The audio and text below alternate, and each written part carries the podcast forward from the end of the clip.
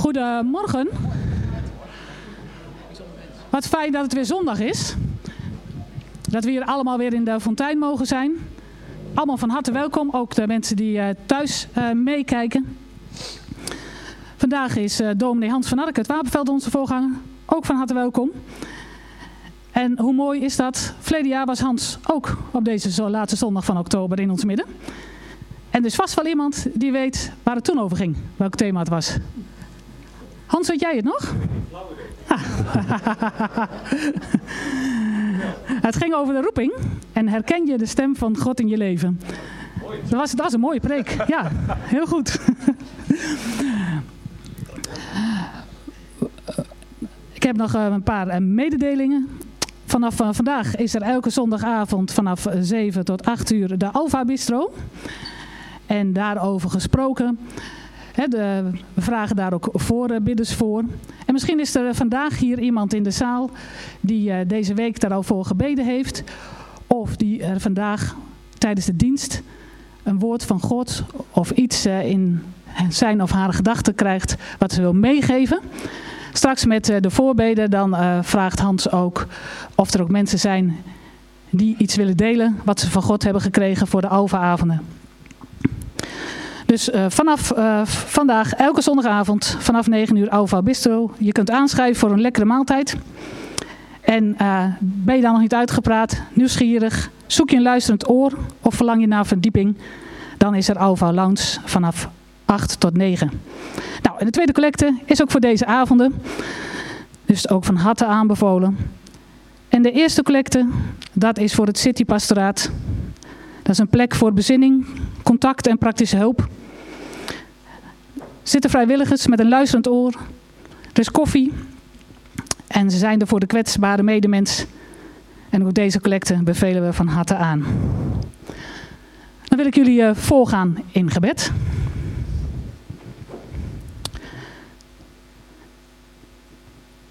Trouwe God en Vader, wij loven uw naam, want die is veelzeggend. De ik ben die ik zijn zal. Onveranderlijk bent u in goedheid en in trouw. Want uw trouw kleurt elke morgen weer opnieuw. Dank, schepper van ons leven. Schepper van nieuw leven. En het leven is een geschenk. En u, de gever, u bent zo goed voor ons. Wij zijn met u onderweg. U gaat altijd mee op onze wegen. Maar we mogen leven met de zekerheid dat u voor altijd bij ons blijft u bent de bestemming en u bent de reis. Geef Hans uw kracht en wijsheid, dat hij uw woorden aan ons mag doorgeven. Zegen allen die een taak hebben in deze dienst. Wees zelf in ons midden. Laat uw nieuwe wereld komen. Want u bent koning. U regeert met grote macht voor altijd. Halleluja. Amen.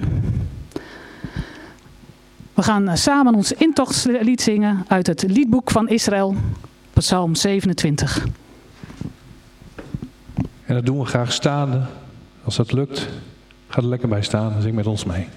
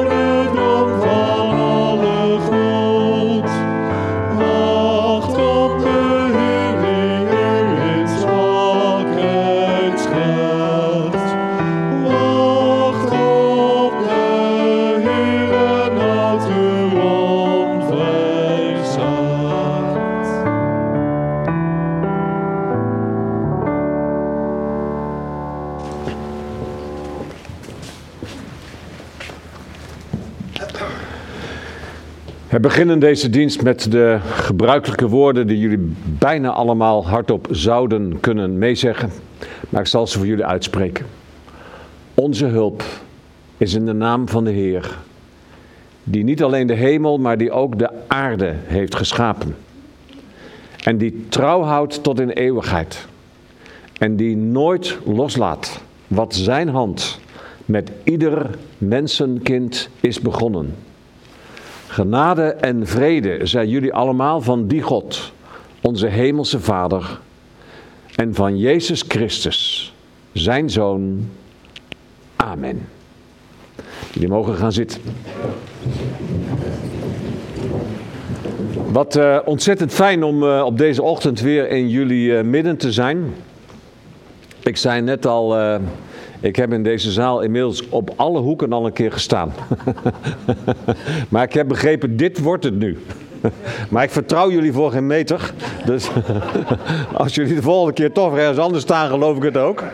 Uh, maar fijn om hier te staan. En ik heb ook het gevoel dat jullie aan het groeien zijn, heel eerlijk gezegd. Want uh, zeker als ik dat met een paar jaar geleden vergelijk, zie ik er toch elke keer ook een rijtje bij komen. Dus juist ook die mensen achterin. Ik hoop dat jullie mij nog een beetje kunnen zien. Uh, fijn dat jullie er allemaal ook bij zijn op deze ochtend. Ehm, morgen 31 oktober is het hervormingsdag. Dat zegt uh, oudere mensen wel wat. Dat zegt heel veel jonge mensen gewoon helemaal niks. En daarom leg ik het even uit. 400 jaar geleden was er een meneer die heette Maarten Luther. En Maarten Luther die zei, het moet echt anders met de kerk. In die tijd was er in dit deel van de wereld, zeg maar in Europa, één grote katholieke kerk. Maar Maarten Luther zei, het moet echt anders. Bijvoorbeeld, de mensen konden de Bijbel helemaal niet lezen, want die was in het Latijn geschreven. En Maarten Luther zei dat moet anders. We moeten de Bijbel gaan schrijven in een taal die de mensen allemaal kunnen begrijpen. Hij woonde in Duitsland, voormalig Oost-Duitsland, dus toen werd de Bijbel in het Duits vertaald en later ook in het Nederlands hier in Nederland. Maar in die tijd was het ook zo dat gewone mensen zoals jullie en ik eigenlijk helemaal geen deel hadden aan wat er allemaal gebeurde in de kerkdienst. Want die Bijbel werd dus in het Latijn gelezen, dus dat snapte al niemand. Maar dan had je die mooie kathedralen, zoals je misschien wel eens hebt gezien als je op vakantie bent, dat je zo'n hele mooie grote kathedraal hebt en dan heb je een koorhek voorin. En daar achter dat koorhek, daar stond dan de priester en die stond ook met zijn rug naar de gemeente toe. En die stond zo uit die Bijbel te lezen. Want het was helemaal niet interessant wat die mensen daarvan vonden en of ze er iets van meekregen. Het ging er maar om dat die priester in het Latijn voor het altaar zijn verhaal kon doen. Even samengevat dan, hè. En daarvan zei Maarten Luther, nou dat moet echt allemaal anders. En die heeft toen een brief geschreven aan de bisschop. En daar zaten nog 95 stellingen bij. En die heeft tegen die bisschop gezegd dat moest anders. Nou, daar was die bisschop het natuurlijk niet mee eens. En later was de keizer het daar ook niet mee eens. En uiteindelijk is Maarten Luther toen de grondlegger, zou je kunnen zeggen, geweest van een nieuwe beweging in de kerk. De protestanten. En daar zijn wij vandaag de dag onderdeel van. Nou, dat is morgen. 31 oktober wordt herdacht dat dat 400 jaar, ongeveer 400 jaar geleden is gebeurd. En heel interessant, de dag daarna is het 1 eh, november en dan wordt in, die, in de Rooms-Katholieke kerk, dat is die hele grote kerk waar die protestanten dus uit zijn gegaan, wordt dan alle heiligen gevierd. En ik ga vanmiddag uh, in een andere dienst, die is wat meer ecumenisch, ga ik het verband tussen die twee feestjes uitleggen. Dus tussen de hervormingsdag en alle heiligen, wat die twee met elkaar te maken hebben.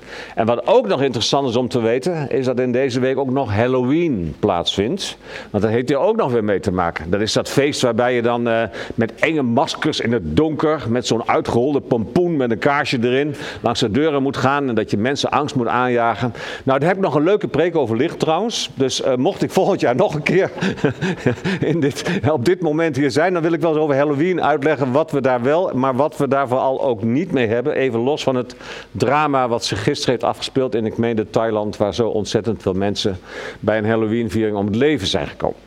Nou, over die Luther en over zijn betekenis en over wat hij nou precies geloofde, daar gaat het vanochtend over. Het lied wat we zojuist zongen, Psalm 27, door de commissie eh, uitgezocht. Een beetje ouderwets lied. Jullie hadden ook nog voor de oude vertaling gekozen, zag ik. Uh, maar dat is wel echt stevige taal die Luther ook zeker gebruikt zou kunnen hebben. Het mooie van Luther, en dan stop ik. Uh, voor de kinderen, hij schreef niet alleen zijn 95 stellingen en die brief aan de bisschop, maar hij schreef ook fabels, kinderverhalen.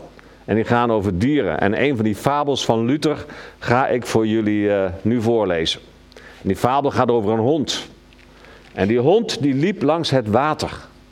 En die hond die had een stuk vlees in zijn mond. Maar dan kijkt hij op een gegeven moment in het water en dan ziet hij, dat weet je wel, als je in het water kijkt, dan zie je jezelf als spiegelbeeld als het ware in dat water terug. En hij ziet daar dus een hond met een groot stuk vlees in zijn mond en denkt bij zichzelf, dat stuk vlees wil ik ook hebben. En hij hapt naar zijn eigen spiegelbeeld met dat stuk vlees in zijn mond en verliest vervolgens het stuk vlees wat hij al in zijn mond heeft. Dus uiteindelijk eindigt die hond met niks. Want dat spiegelbeeld, nou ja, dat was natuurlijk alleen maar op het water. Maar het stuk vlees wat hij in zijn mond had, dat valt in het water en gaat ook weg. En zo verliest hij beide. Dus hij verliest zowel het spiegelbeeld als het stuk vlees wat hij in zijn mond had. En wat is dan de moraal van dat verhaal? Wat wil Luther ons daar dan mee zeggen? Hij zegt daarmee, je moet genoegen nemen. Je hebt genoeg aan wat je nu al van God krijgt. En als je genoeg durft te hebben aan weinig, dan ben je het ook waard om veel te ontvangen. Want wie heel veel wil hebben, die eindigt uiteindelijk met helemaal niets. Dat wat je nu al van God gekregen hebt in je leven, of je nou jong bent of oud, het is genoeg. En begeer niet het vele, want daarmee verlies je uiteindelijk alles. Mooi verhaal, door Luther zelf geschreven, over de hond met het stuk vlees in zijn mond. En we gaan met elkaar een kinderlied zingen. En het kinderlied heet Laat je licht maar schijnen. Gaan de kinderen zometeen ook naar hun eigen kerk toe? En dat is misschien goed om lekker naar voren te komen en dan met ons mee te zingen. Kijk even de begeleiding aan van de kinderen.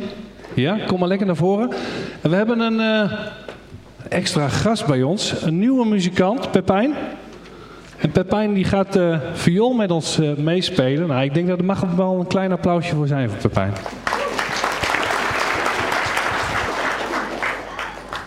Succes, kerel.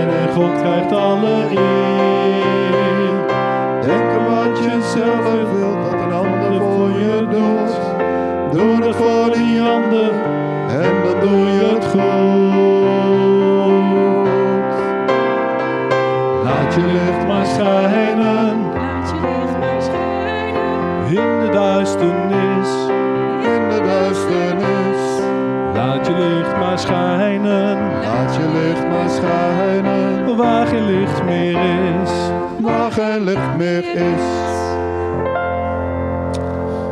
Jullie ook een hele goede dienst.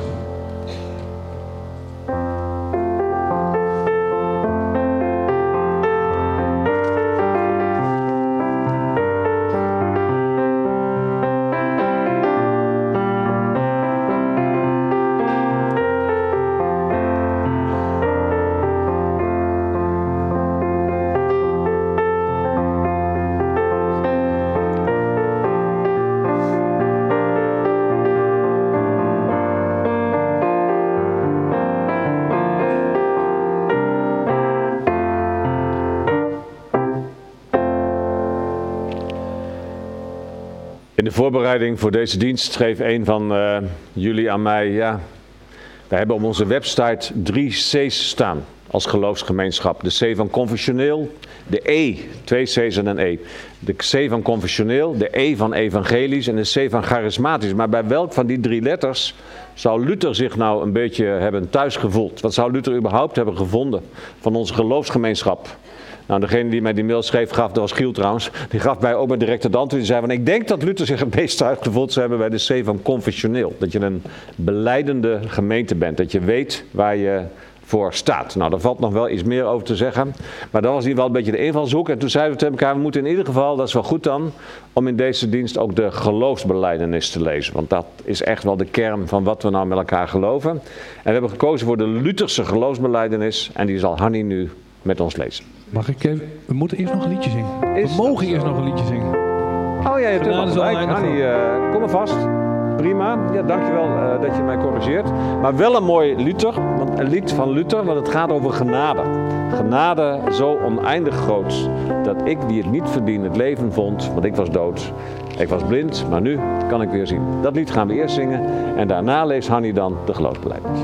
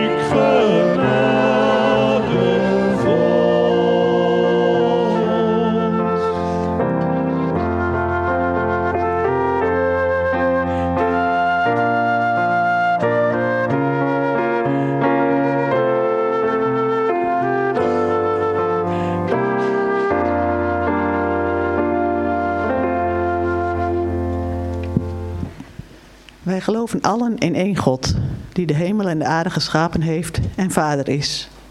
Ons als kinderen aanvaarden. Hij wil dagelijks ons voeden, het vege lijf ons wel bewaren, onze ziel voor onheil hoeden en geen leed mag ons wedervaren. Hij zorgt trouw voor ons, houdt de wacht. De Heer heeft alles in zijn macht. Wij geloven allen in zijn Zoon, Jezus Christus, onze Heer, die eeuwig bij de Vader woont God gelijk in macht en ere. Uit Maria, die geloofde, werd de ware mens geboren, die de Heilige Geest beloofde. Is voor ons, schuldig en verloren, aan het kruis gestorven. Uit de dood ten leven opgewekt door God.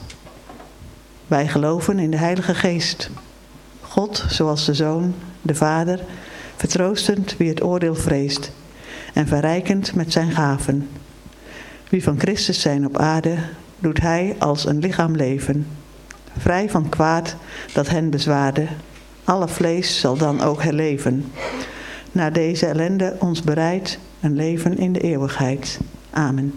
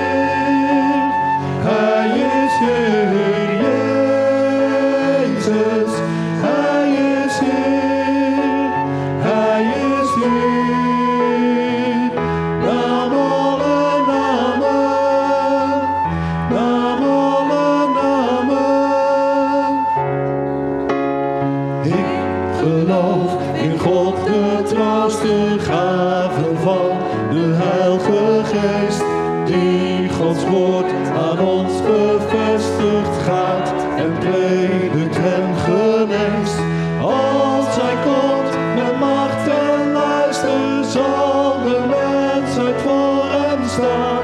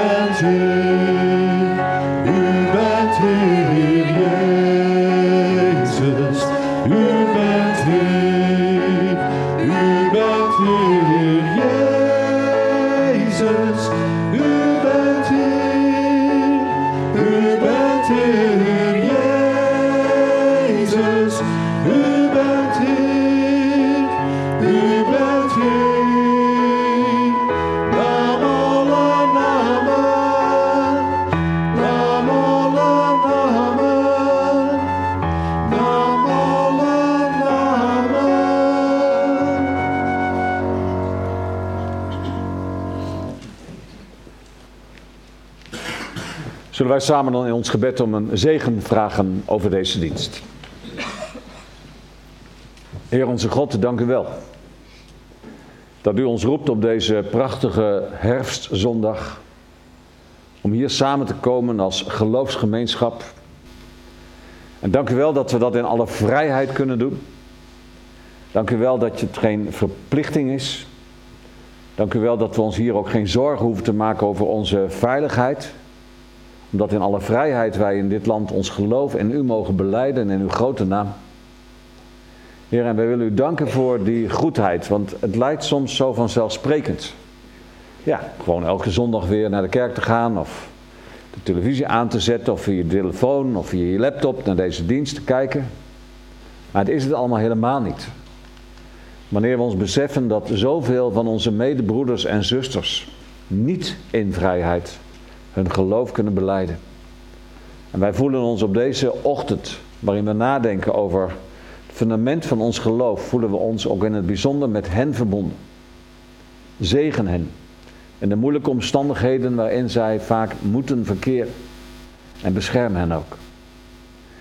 Ja, en wij willen u bidden dat in deze dienst, waarin het gaat over woorden die ook door Maarten Luther werden beleden, woorden die ook al wel weer uit een ver verleden stammen, ja, dat we het zo met elkaar kunnen doen, dat het ook betekenisvol zal zijn voor het leven van deze dag. En voor het leven van moderne mensen. En voor alle vragen die er ook in onze tijd gesteld worden. Alle crises die er op ons afkomen. En wij bidden nu dat die woorden waar Luther uit leefde, dat die woorden opnieuw tot leven gewekt mogen worden in deze viering. Opdat wij met elkaar zullen ervaren hoe belangrijk het is om je voortdurend te beseffen, ja, wat is eigenlijk de grond waarop ik sta? En wat houdt dat beleiden van mij nou eigenlijk in met alle vallen en met alle opstaan, met alle twijfel die daar soms ook bij hoort? Maar wat is dan in de kern, de kern, werkelijk het centrum van mijn geloof? Heer, wij bidden om uw geest, zodat we daar op deze ochtend met elkaar, mensen thuis, mensen hier, dichterbij zullen komen. Want anders blijft het mensenwerk en dan hebben we het allemaal mooi voorbereid en dan heeft iedereen zijn best gedaan om er een goede viering van te maken, maar dan blijft het een beetje plat om maar zo te zeggen. Dus we hebben uw geest zo nodig, zodat we mensen ook opgetild worden. Opgetild worden in de naam van Jezus en dichter zullen komen bij, bij die vraag en bij het antwoord op die vraag. Wat de kern is waar wij in ons eigen leven elke dag opnieuw in deze moderne tijd voor staan en waar we op durven te vertrouwen. Wees daarom met uw geest in ons midden. Dat bidden wij u samen. In Jezus' naam. Amen. We gaan met elkaar opnieuw zingen. En daarna zal ook de schriftlezing plaatsvinden. We zingen eerst over God van trouw. U verandert niet. Dat is lied 542 uit de opwekkingsbundel. Dan zijn er daarna twee lezingen. Eerst uit het Oude Testamentisch Bijbelboek Habakkuk. Daarna uit het Nieuwe Testament, het Romeinen 1. Een tekst die ook door Luther veel is aangehaald.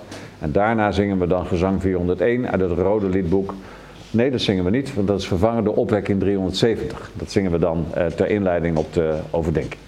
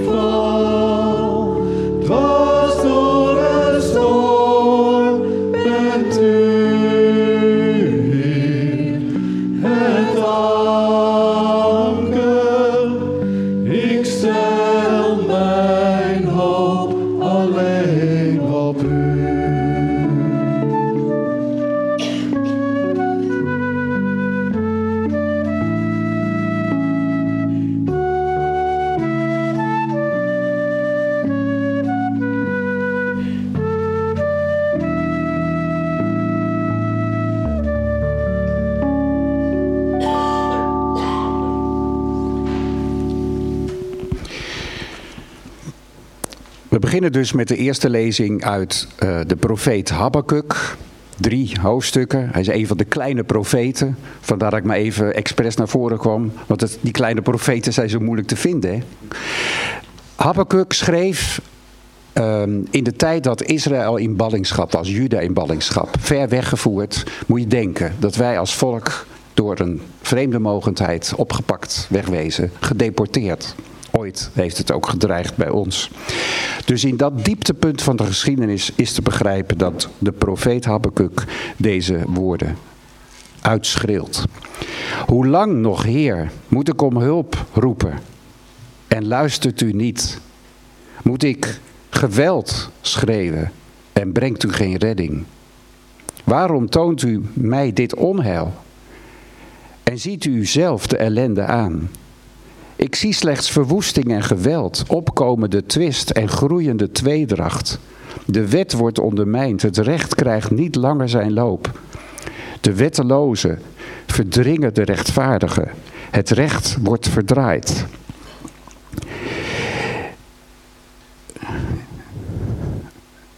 Hoofdstuk 2 hebben we dan nog, want ja, dit gaat een hele tijd door. En dan in hoofdstuk 2 zegt hij: Ik ga nu op mijn wachtpost staan. Betrek mijn post op het bolwerk. Kijk uit om te zien wat de Heer mij zal zeggen. Wat hij mij antwoordt op mijn verwijt. Dit was het antwoord van de Heer. Schrijf dit visioen op. Grif het duidelijk in platen, zodat het snel te lezen is. Het visioen wacht tot zijn tijd gekomen is. Het getuigt ervan. Het liegt niet. Ook al is het nog niet vervuld, wacht maar. Het komt zeker. Het zal niet uitblijven. Wie niet oprecht is, kwijnt weg. Maar de rechtvaardige zal leven door zijn trouw. In andere vertalingen staat er door zijn geloof. En dan een ander woord voor hetzelfde. In Romeinen 1 komt Paulus terug op dit uh, vers uit Habakkuk. Hij schrijft aan de gemeente, de jonge gemeente te Rome, dit. Van Paulus, dienaar van Christus Jezus, geroepen tot apostel en uitgekozen om het evangelie van God te verkondigen. Dat al bij monden van zijn profeten in de heilige geschriften is beloofd.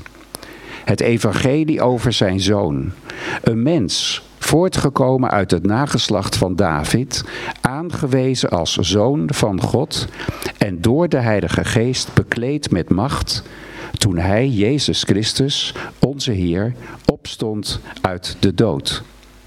Hij heeft mij de genade geschonken apostel te zijn, opdat ik omwille van hem aan alle volken gehoorzaamheid en geloof zou verkondigen.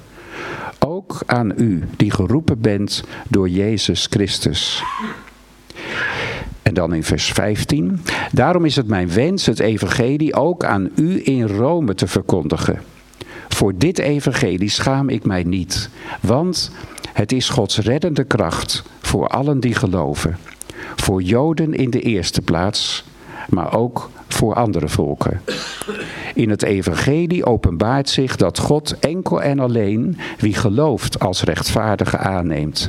Zoals ook geschreven staat, de rechtvaardige zal leven door geloof.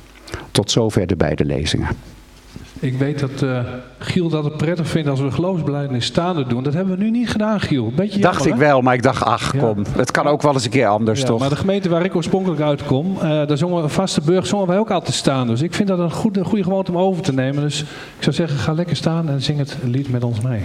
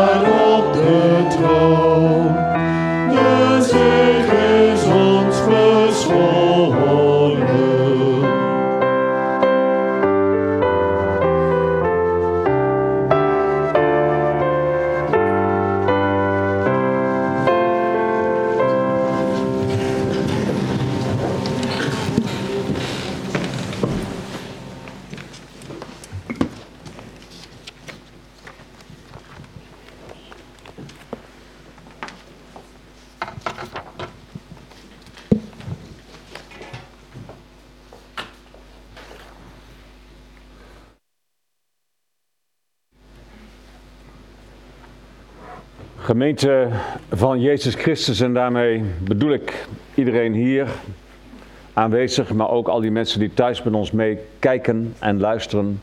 Samen maak je deel uit van die enige grote gemeente van Jezus Christus. Op deze zondag, want het is vandaag 30 oktober, die voorafgaat aan die echte hervormingsdag, die wordt dus morgen gevierd op 31 oktober, wil ik u laten kennismaken met twee personen. Als eerste, we hebben ze al gehoord, met Habakkuk en als tweede met Maarten Luther. Nou, Maarten Luther heb ik al verteld aan de kinderen, is een beetje de grondlegger van hervormingsdag. Maar wat heeft Maarten Luther nou met Habakkuk te maken? Habakkuk, uh, Giel die vertelde dat al, is een van de zogeheten twaalf kleine profeten. Dat zijn hele kleine, dunne bijbelboekjes die je vindt aan het einde van het Oude Testament. En hij leefde ongeveer 600 jaar voordat Jezus werd geboren.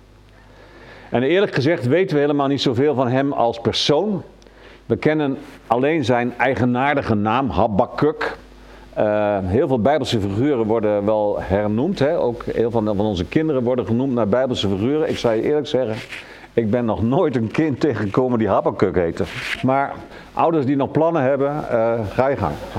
Heb je wel een unieke naam voor je kind, Habakkuk. is Hebreeuwse naam en het betekent vanuit het Hebreeuws terugvertaald in het Nederlands slingerplant. Dat betekent het, slingerplant. En die naam die wijst er in ieder geval op dat hij stamt uit een familie met buitenlandse invloeden. Dat weten we ervan. Maar verder weten we niet veel van hem. Dus als je iets meer wilt weten over meneer Slingerplant, dan moet je eigenlijk maar gewoon zijn boekje lezen. Lees zijn woorden en dan kom je een beetje op het spoor van wie hij is. Nou, hij schrijft, en Giel die las er een paar delen uit, want het gaat inderdaad nog veel langer en veel verder. Hij schrijft in het begin van zijn brief één grote klacht tegen God. Overal om zich heen ziet hij de ellende waarin zijn volksgenoten zich bevinden. En misschien is het wel een beetje vergelijkbaar met alle ellende waarin wij ons op dit moment, anno 2022, bevinden. Het barst van de crisis om ons heen. De Oekraïne-crisis, de energiecrisis, de inflatiecrisis, de stikstofcrisis, de klimaatcrisis, de armoedecrisis in Nederland, de armoedecrisis wereldwijd, de hongerproblematiek. Nou ja, vul maar aan. En Habakkuk die klaagt voor alle problemen in zijn tijd God aan. En ik lees nog even een paar letterlijke zinnen uit zijn boekje voor. Hij begint als volgt. Hij zegt, hoe lang nog Heer moet ik tot u roepen en luistert u niet? Moet ik geweld schreeuwen en brengt u geen redding? Waarom toont u mij dit onheil? Ik zie slechts verwoesting en geweld. Als je vanavond kijkt naar de televisie en je ziet opnieuw voor de zoveelste keer al die beelden uit de Oekraïne. Nou, dat is het beeld wat Habakkuk dus ook voor ogen had. Verwoesting en geweld. Habakkuk die klaagt dus. Maar het bijzondere is, hij blijft er niet in hangen. En dat is wel de eerste les van Habakkuk. Klagen mag. Klagen mag. Zeg nooit tegen iemand die tegen jou een klaagzang afsteekt: joh, je moet niet zo klagen. Klagen mag, maar blijf er niet in hangen. Want iets verderop in datzelfde boekje, we zijn dan inmiddels in hoofdstuk 2, dan vermant hij zich. Dan komt hij in beweging en dan zegt hij letterlijk: Ik ga nu op mijn wachtpost staan. Dus hij doet ook iets met zijn klaagzang. Ik betrek mijn post op het bolwerk en kijk uit naar wat de Heer mij te zeggen heeft, wat God mij zal antwoorden op mijn klacht. En dat is de tweede les de tweede les van Habakkuk. Klagen mag, prima, maar durf daarna dan ook te luisteren naar het antwoord van God. Tweede les van Habakkuk. Klagen mag, maar durf dan daarna ook te luisteren. ik heb heel vaak tegen jongeren gezegd: God zal jou niet antwoorden doordat hij briefjes uit de hemel naar beneden gooit. En als er ooit een briefje uit de hemel naar beneden valt, dan zul jij dat niet vertrouwen en zul je toch omhoog kijken of iemand dat niet gewoon van de negende verdieping af heeft gegooid. Dus God antwoordt ons niet door briefjes uit de hemel te gooien. God gebruikt zeker in onze tijd alles wat er gebeurt in jouw dagelijks leven om ons te antwoorden. Dus let goed op. Op de natuur, op de schepping waarin wij leven. Luister goed naar de mensen die je gewoon dagelijks spreekt. Let op alle gebeurtenissen die er dagelijks in jou en mijn leven, ook van die hele kleine dingen die er dagelijks in jou en in mijn leven gebeuren. Leef oplettend of God ons door wat jij ziet, wat je hoort, wat je meemaakt elke dag, of God ons daarmee misschien iets zou willen zeggen.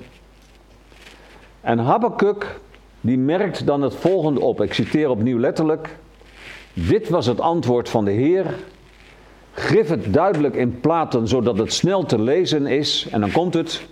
Wie niet oprecht is, wie niet eerlijk is, wie fout zit, wie niet oprecht zit, die kwijnt weg. Maar de rechtvaardige, een rechtvaardig mens, zal leven door zijn trouw. Dat is het antwoord van God aan Habakkuk. Trouw, zegt God tegen Habakkuk, is de basis. Trouw zegt God vanochtend tegen jou en tegen mij, is de basis van jouw leven. Trouw aan mij, God als schepper. Trouw aan mijn woord, ook als dat lijden met zich meebrengt. Ook wanneer dat vaak in strijd lijkt met de feiten. Trouw aan je schepper. Trouw aan de Bijbel. Trouw aan elkaar. Trouw in je relatie. Trouw aan de gemeente waar je deel van uitmaakt. Trouw aan je buren. Trouw aan de collega's op je werk. Trouw aan je medestudenten. Trouw, zegt God tegen Habakkuk, is de basis van je leven. Dat is een hele bekende. Ja, dat is een nading. Ochtend. Oké. De bekende Joodse rabbi, zijn naam is Simlai. Die heeft eens alle geboden, alle Joodse geboden en verboden. En jullie weten misschien dat zijn er 613 om precies te zijn. En de Joodse rabbis beweren dat dat aantal overeenkomt met het aantal onderdelen, het aantal delen van ons menselijk lichaam. Ik denk niet dat elke medicus het daarmee eens zal zijn, maar dat is de uitleg die Joden daaraan geven. Nou, die 613 rabbijnse voorschriften, daarvan heeft die rabbijnse rabbi Simlai eens gezegd. Die 613 geboden en verboden die kun je samenvatten door gewoon Habakkuk 2 vers 4 te lezen. Want al die geboden en verboden komen op hetzelfde neer. Blijf trouw, want daar draait het om in een gelovig leven. Nou, nou denk je misschien langzamerhand bij jezelf, ja maar dominee vandaag, het ging toch over Maarten Luther vandaag? Zeker, daar ga ik het nu ook over hebben, maar daar had ik Habakkuk wel bij nodig. Want Maarten Luther neemt namelijk, gaat het nog steeds goed met dat ding? Oké. Maarten Luther neemt namelijk die woorden van Habakkuk echt als basis voor zijn eigen geloof. Want Giel die vertelde dat al. In die Romeinenbrief, die is door Paulus geschreven, citeert Paulus op zijn beurt weer Habakkuk. En die woorden van Paulus, die worden meestal gebruikt als je een hervormings- reformatieviering hebt of zo. Dan gaat het altijd over Romeinen 1. Maar wat er dus vaak niet bij wordt verteld, is dat die tekst is gebaseerd op Habakkuk. Dus vandaar dat het mooi is om vanochtend dat verband te laten zien. En het zijn de woorden van Habakkuk geweest, later ook geciteerd door Paulus, die de ommezwaai in het leven van Maarten Luther hebben veroorzaakt. Nou, even een paar dingen over Maarten Luther. Hij is uh, begonnen als monnik. En heel eerlijk gezegd is hij zijn hele leven lang dat, dat rooms-katholieke gevoel en dat gevoel voor liturgie ook echt niet kwijtgeraakt. Ook al is hij op een gegeven moment wel uit de kerk gezet. Maar Maarten Luther was wel een geleerde monnik. En daarom gaf hij les aan de Universiteit van Wittenberg. Dat is een plaatsje in het voormalige Oost-Duitsland. Een plaatsje wat je nog steeds kunt bezoeken. En hij gaf daar uh, colleges over de Bijbel. En toen bestudeerde hij onder andere dus die tekst uit Habakkuk, die Paulus op zijn beurt ook had gebruikt. En uh, als studerende kwam Maarten Luther erachter dat het gelovig leven dus heel iets anders is als dat wat in die tijd door de kerk beleden werd. En dat was dat je het vooral moest hebben van hoe je in deze wereld je leven inricht. Dus in die tijd werd gezegd hoe je je leven inricht, dat wat je doet en dat wat je laat, dat bepaalt of jij een gelovig mens bent. En Maarten Luther kwam erachter door die tekst uit Habakkuk dat dat wel eens anders in elkaar zou kunnen zitten.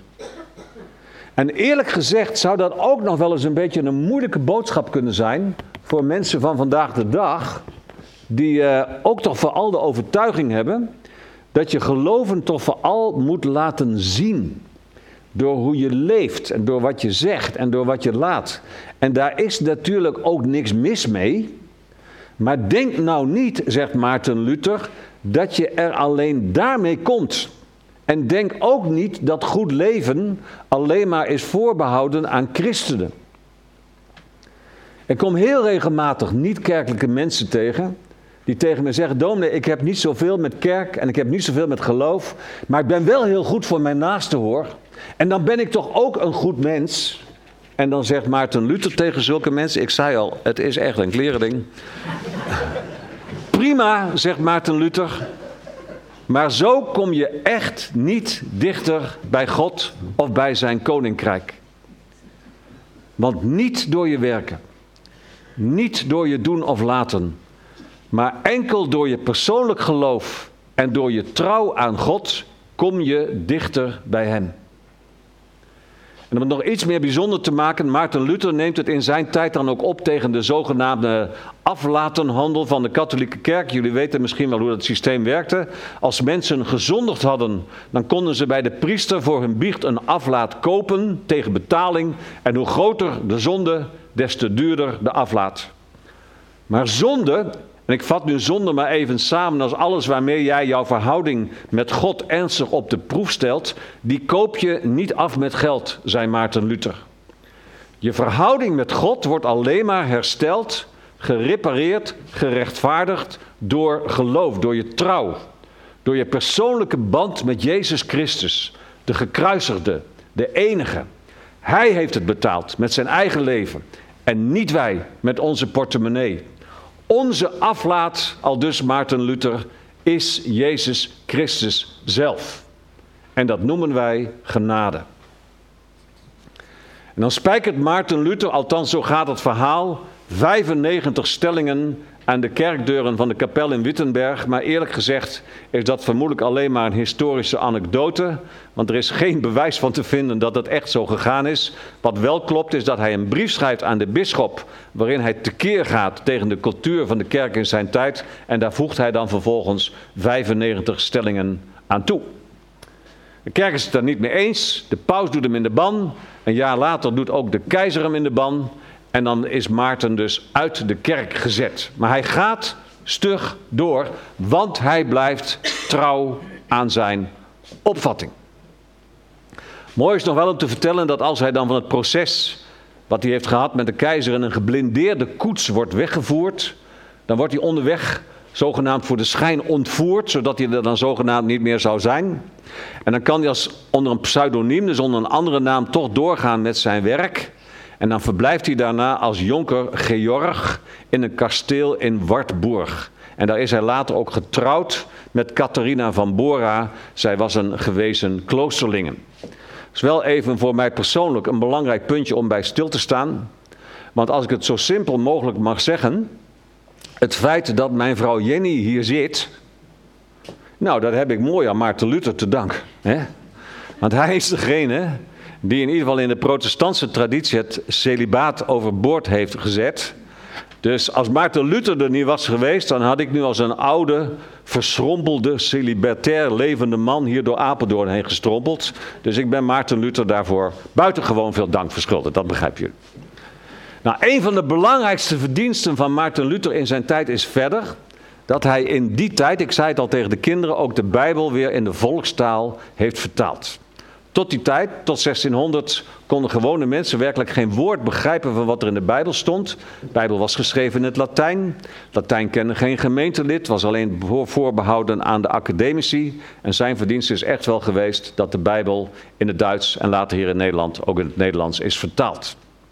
En dat alles wordt samengevat, de echte theologen onder ons die weten wat ik nu ga zeggen, in de drie zogenaamde sola's van Maarten Luther. Sola betekent enkel, sola gratia, sola fide, sola scriptura. En dat betekent in het Nederlands vertaald alleen door genade, alleen door geloof en alleen door Gods woord. Dat zijn de drie sola's van Maarten Luther. Genade, geloof en Gods woord. Alleen door je geloof. Alleen door de Bijbel trouw te lezen. Alleen de weg via Jezus Christus brengt ons uiteindelijk terug bij God. Niet door te betalen voor je zonden. En ook niet alleen maar doordat je goede werken in deze wereld doet. Maar alleen door trouw te blijven aan die diepe betekenis van het kruis van Jezus Christus. wordt de verhouding tussen God en mens weer rechtgetrokken. En ik zeg je maar eerlijk, ik denk dat heel veel moderne mensen anno 2022 het ook nog wel een beetje ingewikkelde en geladen woorden vinden. Die eigenlijk niet meer goed passen in onze trouw, in onze tijd. Dat door het bloed van Jezus jouw schuld is voldaan. En dat dat dus veel belangrijker zou zijn dan hoe ik zelf hier in de wereld sta. Niet dat dat onbelangrijk is, maar dat dat eerste belangrijker is. Dat is voor heel veel moderne mensen lastig te volgen. En daarom ga ik nog één keer terug naar die woorden van onze vriend Habakkuk. Want die begrijpt ons wel om die groot, die helpt ons wel om die grote woorden van, van Maarten Luther in het klein te begrijpen. Habakkuk, ik zei het al, die schrijft over trouw. Hij heeft het niet over geloof. Giel zei al terecht. Dat is in de Bijbel overigens wel één en hetzelfde woord. Trouw, vertrouwen, geloof. Zeker in het Nieuwe Testament wordt daar maar één woord voor gebruikt. Dus als je zegt ik geloof, kun je ook zeggen ik vertrouw. Als je zegt ik vertrouw, kun je ook zeggen ik geloof. En het woord trouw, dat je trouw bent aan elkaar, dat je trouw bent aan de kerk, dat je trouw bent aan de Bijbel, dat is allemaal hetzelfde als ik geloof. Dus dat woord trouw, als je dat van vanochtend meeneemt, dan heb je daarmee eigenlijk te pakken waar Maarten, het Luther, Maarten Luther het over had. Blijf trouw. Blijf trouw. Als jij het al lang niet meer ziet zitten. Als iedereen om jou heen dan ook nog zegt dat wordt nooit meer wat in jouw leven. Wie blijft er dan uiteindelijk nog staande? De mens die trouw op zijn of haar post blijft staan. De mens die luistert naar wat God ons te zeggen heeft. De mens die stand houdt. De mens die tegen alles en iedereen in durft te zeggen. Zoals Habakkuk het in zijn barre tijd tegen God zei. Zoals Paulus het durfde te schrijven aan een verdrukte gemeente in Rome. Zoals Luther het met gevaar voor eigen leven hardop zei tegen de hele gevestigde orde van zijn tijd in. God, ik blijf trouw uitkijken naar wat u mij te zeggen hebt. Ik laat niet los. Want u gelooft in mij en ik blijf trouw aan u. En zo kun je als modern mens op 30 oktober 2022 verder met de woorden van Habakkuk, van Paulus en van Maarten Luther. Ja, inderdaad. Ons leven lijkt regelmatig op een slingerplant, Habakkuk. Het gaat van hot naar her. Maar nog steeds geldt. U gelooft in mij en ik blijf trouw aan u. Amen.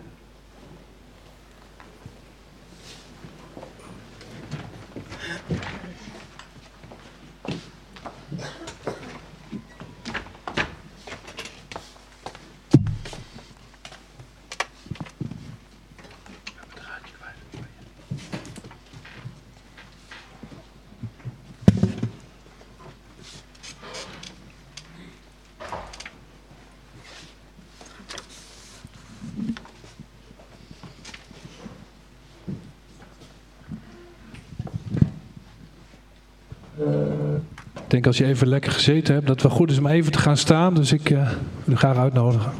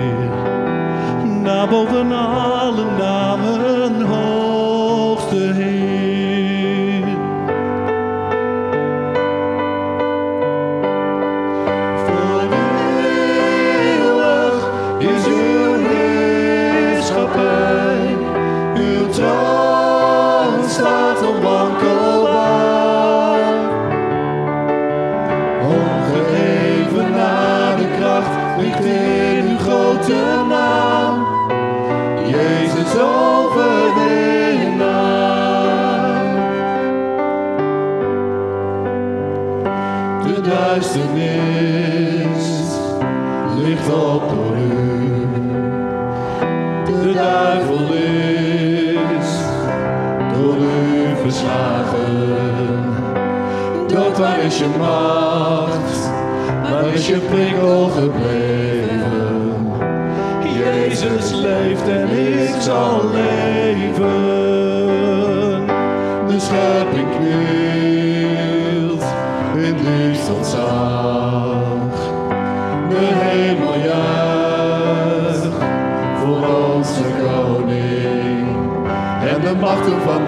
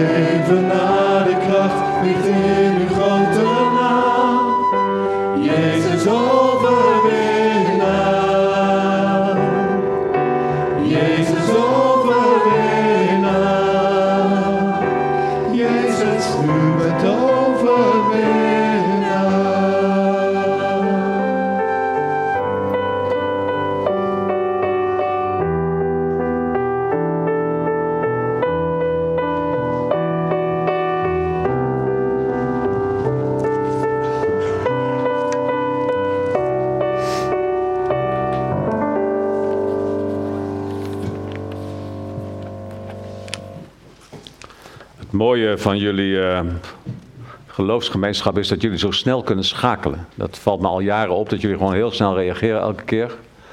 Binnen 30 seconden nadat ik amen had gezegd, fluistert Wim Burghaaf me in het oor, we gaan voor jou een andere microfoon regelen. Ik schijn hele bijzondere oren te hebben of zo. vind ik mooi dat jullie zo snel uh, uh, reageren. Um, we gaan naar de dienst der gebeden. Het Onze Vader gaan we straks met elkaar zingen in een bewerking van uh, Maarten Luther. Dat is gezang 48 uit het oude liedboek en daar een aantal coupletten van. Er zijn ook verschillende voorbeders aangevraagd. Zo uh, laat Rita weten dat vriendin Asal met een alvleesklierontsteking in het ziekenhuis ligt en ze heeft veel pijn. Oorzaak is een galsteen. En er moet een operatie volgen en we zullen voor haar bidden. En we zullen ook bidden, vraagt Art, voor Cor en Leni Achterhof en hun gezin, want maandag wordt palliatieve sedatie gestart. En moeten Leni en de kinderen en de kleinkinderen Cor ook loslaten.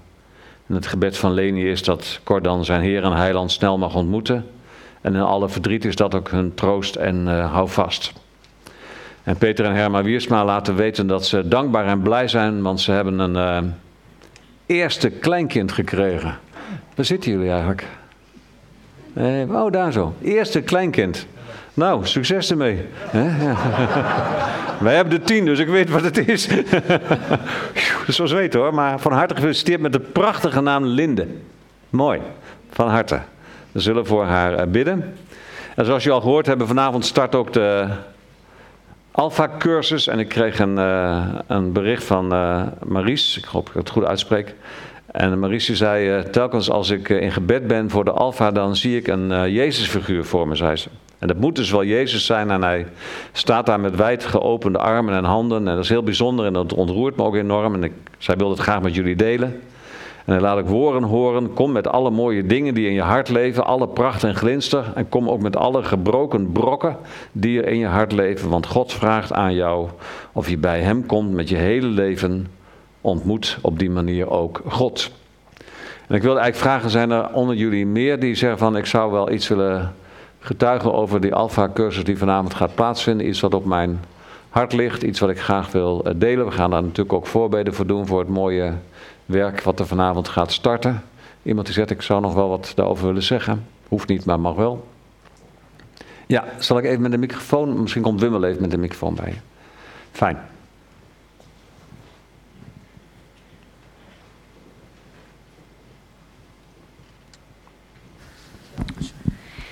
We hebben geprobeerd om voor deze Alpha Bistro en Alpha Lounge zo laagdrempelig mogelijk te zijn.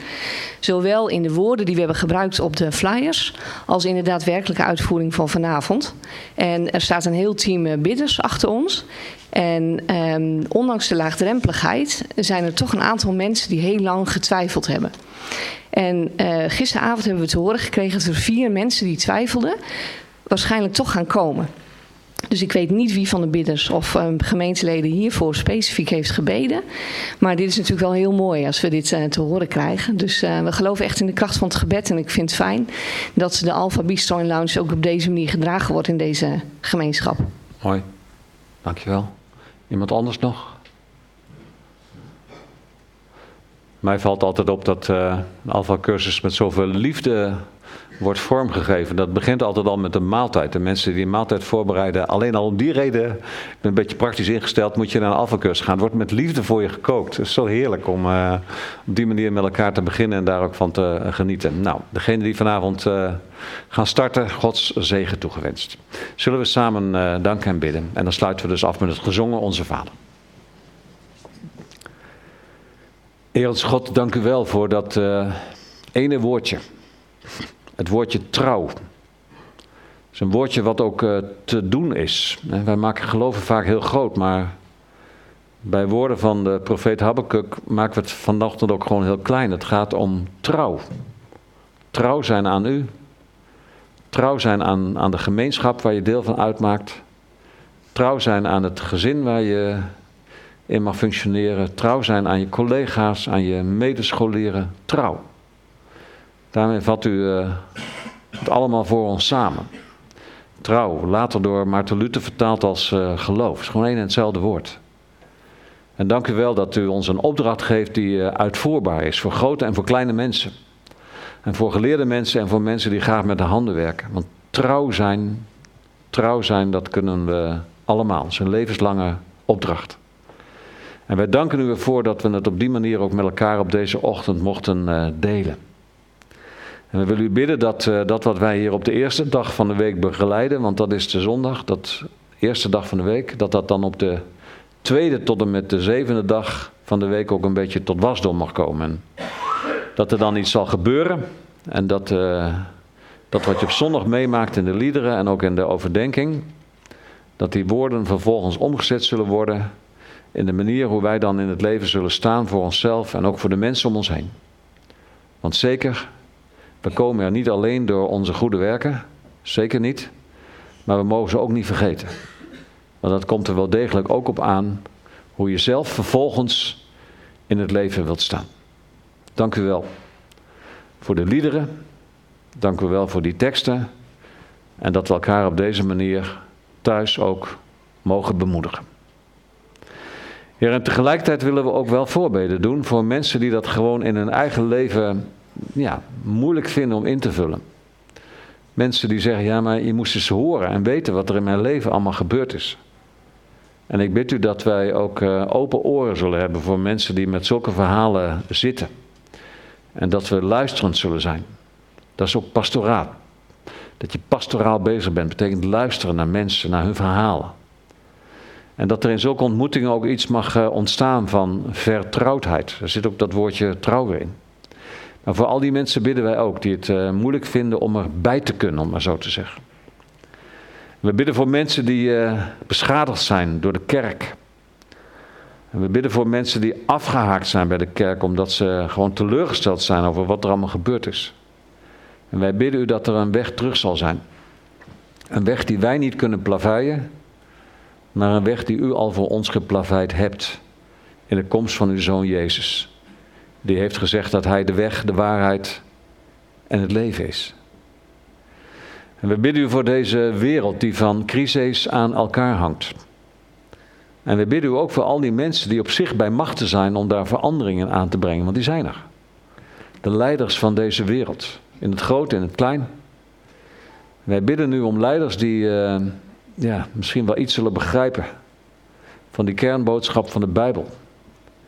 Dat het niet om je eigen belang gaat, maar dat je altijd het belang van de ander centraal mag stellen in je doen en in je laten. Wij bidden om dienende leiders in deze wereld en niet om heersende leiders. Zegen ons met zulke leiders in de kerk, in de wereld, ver weg en dichtbij. Heer, en we willen ook bidden voor de dingen die uh, genoemd zijn in de voorbeden. We bidden voor vriendin Assal. En we bidden voor de familie Achterhof. En we zijn ook heel dankbaar met uh, Peter en Herma voor de geboorte van hun kleinkind Linde. We bidden voor de Alpha-cursus die vanavond gaat starten. En voor vier mensen die, naar wij hopen en bidden, toch ook vanavond zullen komen. Dat het zegenrijk mag zijn. Niet alleen voor de deelnemers, maar ook voor degenen die erbij uh, bij betrokken zijn in de organisatie. Dat het voor iedereen uh, betekenisvol mag zijn om dit met elkaar mee te maken. Hoe ook in deze tijd mensen bezig willen zijn met hun geloof. En hoe we elkaar ook een beetje bij de hand mogen nemen om elkaar daar in de weg te wijzen. Zegent u zo Assal. Zegent u zo de familie Achterhof. Zegent u zo Peter en Herma Wiersma. Zegent u de mens van de Alpha-cursus met trouw. Het woord van deze ochtend. Zegen ook ons zoals we hier zijn. Zoals ze thuis nu meekijken. Zegen ons met geloof, hoop en liefde. Alle drie. Maar de meeste van die is en blijft altijd de liefde. In Christus naam. Amen.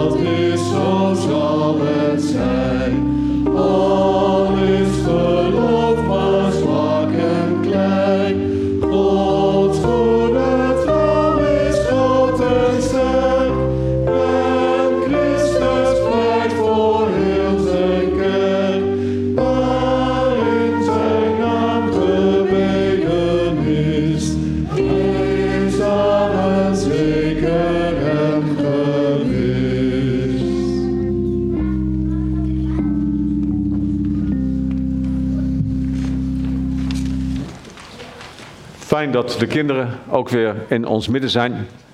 We hebben nu een uh, collectemoment. Ik begrijp dat dat zowel digitaal als fysiek gaat gebeuren. De uh, bestemmingen waren al aangekondigd. En daarna gaan we met elkaar een slotlied zingen. En dat is ook weer uit dat oude liedboek Gezang 409. Maar eerst zoals gezegd de collecte.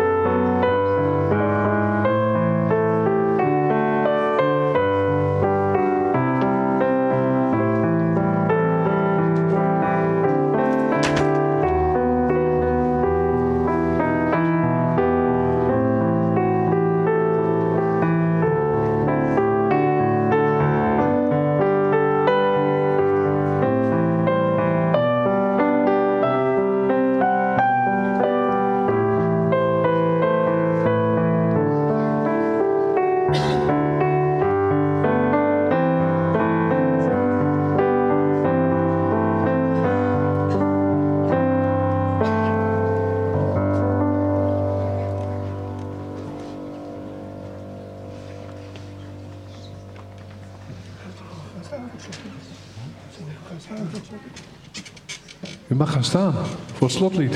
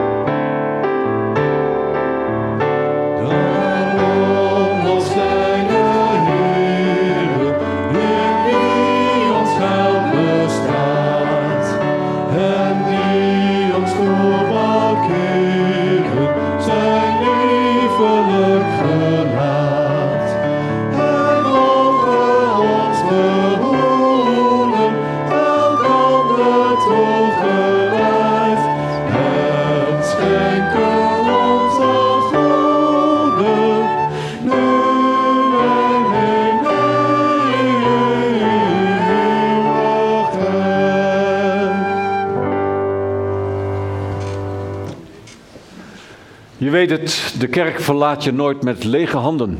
Maar je gaat altijd met een vol hart en met volle handen de wereld weer in. Omdat je de zegen van de Heer mee krijgt. Ga dan heen onder zijn zegen. En zo zal de Heer voor jullie zijn. Om je van hieruit de juiste weg te wijzen. Achter jullie zijn om je te beschermen. Onder jullie om je val te breken. En in jullie om je te troosten. Maar bovenal zal hij boven jullie zijn om je te zegenen. Mogen de Almachtige God jullie zegenen, nu, morgen en alle dagen van je leven. Amen.